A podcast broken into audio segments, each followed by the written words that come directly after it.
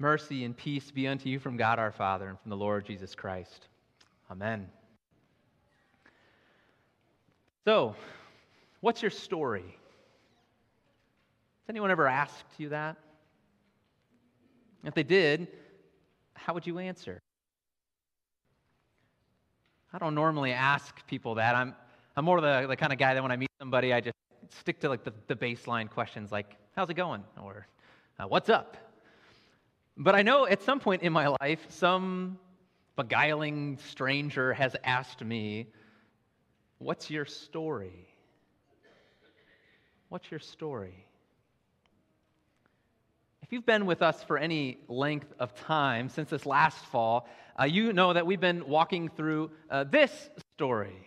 It's a, a book, it's the Bible, shortened, been put in chronological order, uh, called The Story. And today we're starting to wrap up. Uh, today is the, the second to last installment of the story. And if you've been with us for this entire journey, well, good work. You have now traveled through and experienced uh, over 4,000 years of history. You've encountered uh, uh 40 different biblical books, uh, not including Revelation, which is for next week.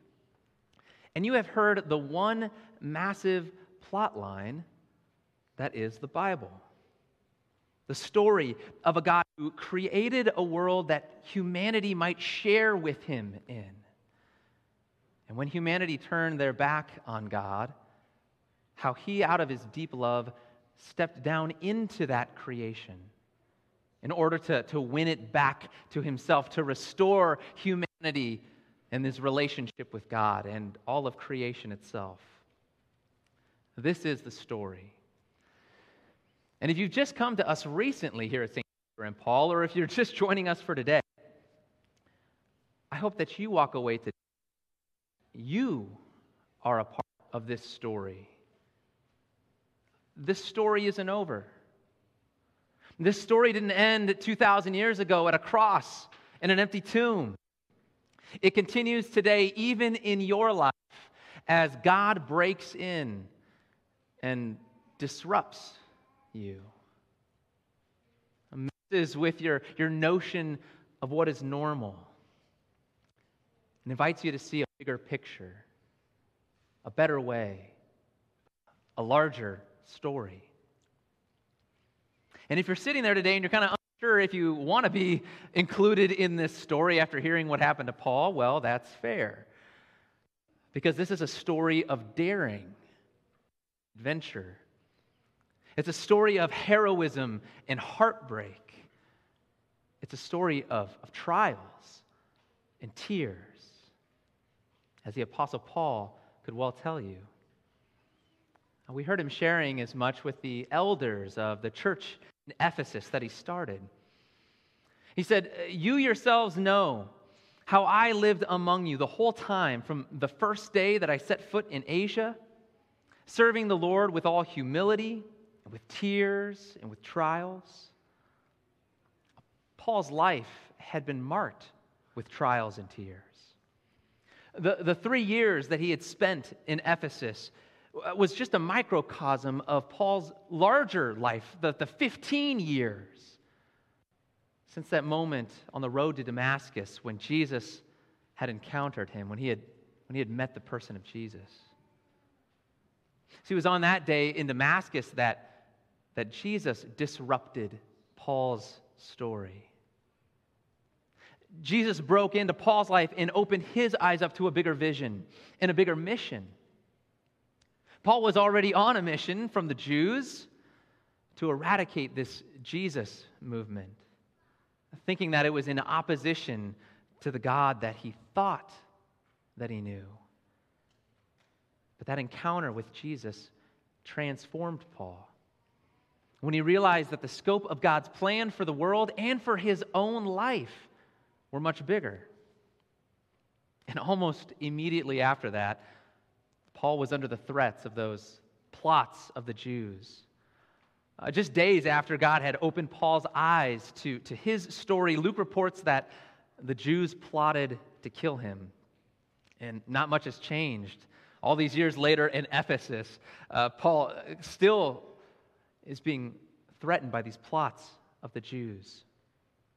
But he continues to testify, both to Jews and to Greeks, of repentance toward God and a faith in the Lord Jesus Christ. Why? Because God's story was greater and of more value to Paul than any other plot line that he had previously pursued. Paul said in our text today, he said, I do not account my life of any value, nor as precious to myself, if only I may finish my course to testify to the gospel of the grace of God. Paul says, I do not account my life. The word there uh, in Greek is actually uh, psuchein, which can mean your physical life, but also means everything that goes on in the inner life, right? Your psyche, right? Psuchein, psyche, see the connection? All your hopes, your dreams, all the plans that you make for your life, these things that we, we dream of to go out and chase. Paul says that none of them, none of them compare to what God is inviting us into. Uh, Paul would write this elsewhere in another letter to another church, saying, I count everything as loss because of the surpassing worth of knowing Christ Jesus, my Lord. It's in a letter he wrote to the Philippian church the meaning that God had imbued into Paul's life by connecting him to God's larger story was greater than anything else he had ever chased after. And that's a real relief to us modern people. I was listening to a podcast the other day, uh, a podcast on meaning, that was talking about how in our modern world, it's actually really hard to live and we're not resourced very well, especially in the West because all of us feel like we have to make meaning. That it's up to us, it's up to you to make meaning in your life, to, to identify something, something uh, that's valuable to you, and then go chase after it, right? Go live your best life. You've probably heard that said. And the reason for this is that the predominant belief in the secularized West is that we're all accidents right? We're all the products of an evolutionary cycle that has dropped us here, right? To live, to die, maybe procreate and prolong the existence of our species, but with no connection to a transcendent story. And so, if there's any meaning in our lives at all, we have to come up with it. We have to figure out what our hopes and dreams are. We have to come up with our little plans and, and chase them so that we can find fulfillment. But you know what the problem with that is? They're all a house of cards, these things. That's the problem. Uh, the problem isn't having a career or, or investing in your spouse or a family, these things that are good uh, it's not a problem to have these goals and dreams. It's an issue when those things become everything. When they become the highest thing, the most thing, the thing that, that gets you up out of bed in the morning, the sole reason to push on. When you make something like that the foundation of your worth, it's untenable. But a lot of people do this, right? I mean, think about uh, uh, your career. For a lot of people, it's a lot of men especially, that becomes foundational for our identity. And, and it works for a lot of people, right? Because they go out and they do their job and they feel like as long as they're doing a good job, they're worthy. They have something to offer the world. But what happens when the business fails? Or when there's a recession?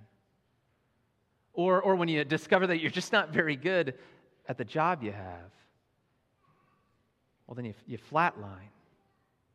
You fall, right? The, the cards are already falling beneath you. And, and, and maybe you think, well, that, yeah, I guess that's tough for somebody who goes through that, but that's not really my issue. I have a good job. I don't need to worry about that. Things are actually going well for me. But that's actually an even bigger danger for us. It's harder for God to disrupt us when life is comfortable, when life is good. And what happens when things are going well, if, if your work, for instance, is your foundational identity, the human heart will start to see that as everyone's worth. And so you'll begin to judge others who seem to fail, right? You'll see those who do fail at their job as failures. It's their identity because your success is your identity. And before long, you'll have a hard time giving grace to anybody, right? You'll, you'll see everyone who's stuck in some uh, bad situation as a product of all of their actions. That it was all their fault, that they should have done something else. And if they would have done something else, they never would have landed in this spot. There's no grace for them, even if the cards were stacked against them. But if you see your life in connection to God's greater story, then, then all of that pressure from the job or from your marriage or from whatever skill you're honing or, or love relationship you're in, or maybe even your family, your kids, all the pressure that you feel towards those things, it starts to release. When you see yourself connected to God's bigger story. Because now it's not make or break. Now that thing isn't everything, it's just an opportunity to participate in God's restoration of the entire world, to play our little, little part in God's bigger story.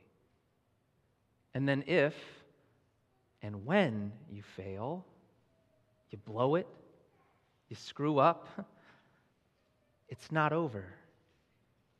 And you don't have to run yourself through that emotional gauntlet because, unlike these things in the life, in the world, the things that we chase after, our God operates on a much more gracious basis. If you fall at the job and you fall hard enough, they might just say, pack up, we'll see you never, right? That's not what our God says to you. When you fall in relationship with our God, He says, get up. He says, rise. It's the same thing that Jesus said to Paul when he first met him on that road to Damascus. Now, granted, Paul had just fallen down. He was blinded by the light, maybe fell off a horse, right? But I think Jesus was saying more to him than just get up. When in Acts 9, Jesus said to Paul, Rise,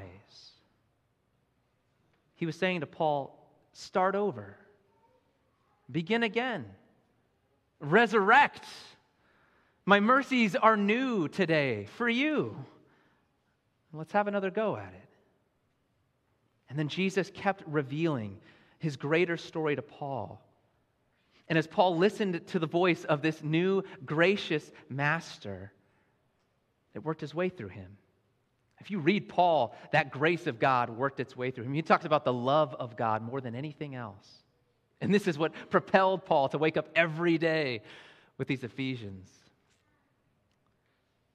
And the more you listen to him, the more you'll find that gracious principle working its way through you in your interactions with others. So, what is God calling you to do? What's God calling you to do today, this week? What has God been placing on your heart that you've been afraid to respond to? And just to be clear, God is not calling you to abandon your life and try and go live someone else's life. You don't need to go live Paul's life, okay?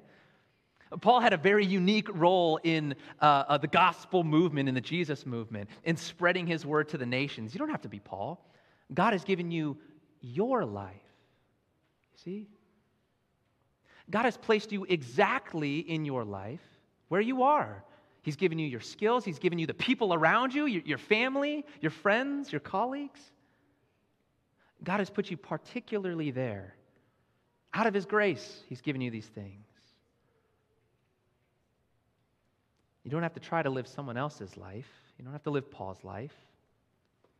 But that spirit, that spoke to Paul, that constrained him to go to Jerusalem on his mission, that is still speaking today. And he still speaks to you. What is God calling you to do in your life? Uh, maybe God is calling you to see him as God. That's the first step, you know? Uh, just like Paul seeing Jesus on that road to Damascus as Lord and as God. Maybe some of those hopes and dreams and plans that you have have started to take the place of God. And I, I told you that it's good news, right? When you see yourself connected to God's greater story, and it is. it is. But often it comes with a kind of death and a kind of loss, trials and tears, right? In that same letter we read earlier uh, to the Philippians, uh, Paul would say this. He would say, For Jesus' sake, I have suffered the loss of all things. Some of those things that we've been holding on to in our life, we have to let go. They have to die. We have to give them over to God. But Paul would go on to say that, that he suffered the loss of all of these things, but he counts them as rubbish, as rubbish, in order that he may gain Christ.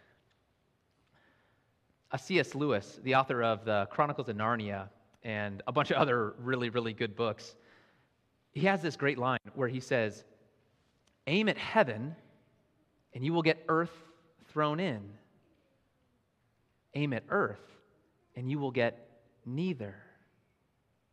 Right? Aim at heaven and you'll get earth thrown in. Because God is not calling you to, to leave your work or to leave your friends or to leave your, your spouse or anything like that. These things that you love in your life. God's not calling you to leave them, He's just calling you to love Him first. Love Him above those things. And the irony is, when we load that kind of pressure onto these earthly things, you know, you, you, load all the fulfillment you want out of life into your marriage, your marriage will collapse. It can't bear that load. It's not strong enough to bear that load. But when we find our fulfillment in God, when we look to Him for direction, the narrative arc just gets bigger, right? The plot line expands, earth gets thrown in aim at heaven, and earth gets thrown in. So I'll ask you again what's God calling you to do today? What's God calling you to give up? What's God calling you to say? Uh, where in your life is there a need for redemption? For a wrong to be made right, or, or for a relationship that's broken to be restored, right? This is the plot line restoration. And you're in the story too. Or maybe there's someone else in your life that God has put you in position for that they might experience the grace of God that you know. What is God calling you to do? Whatever it is, it's going to be an adventure. So, what's your story? Whatever your story is, I hope you see it in connection to God's greater story that you are a part of through the one who has obtained you with his own blood. In Jesus' name, amen.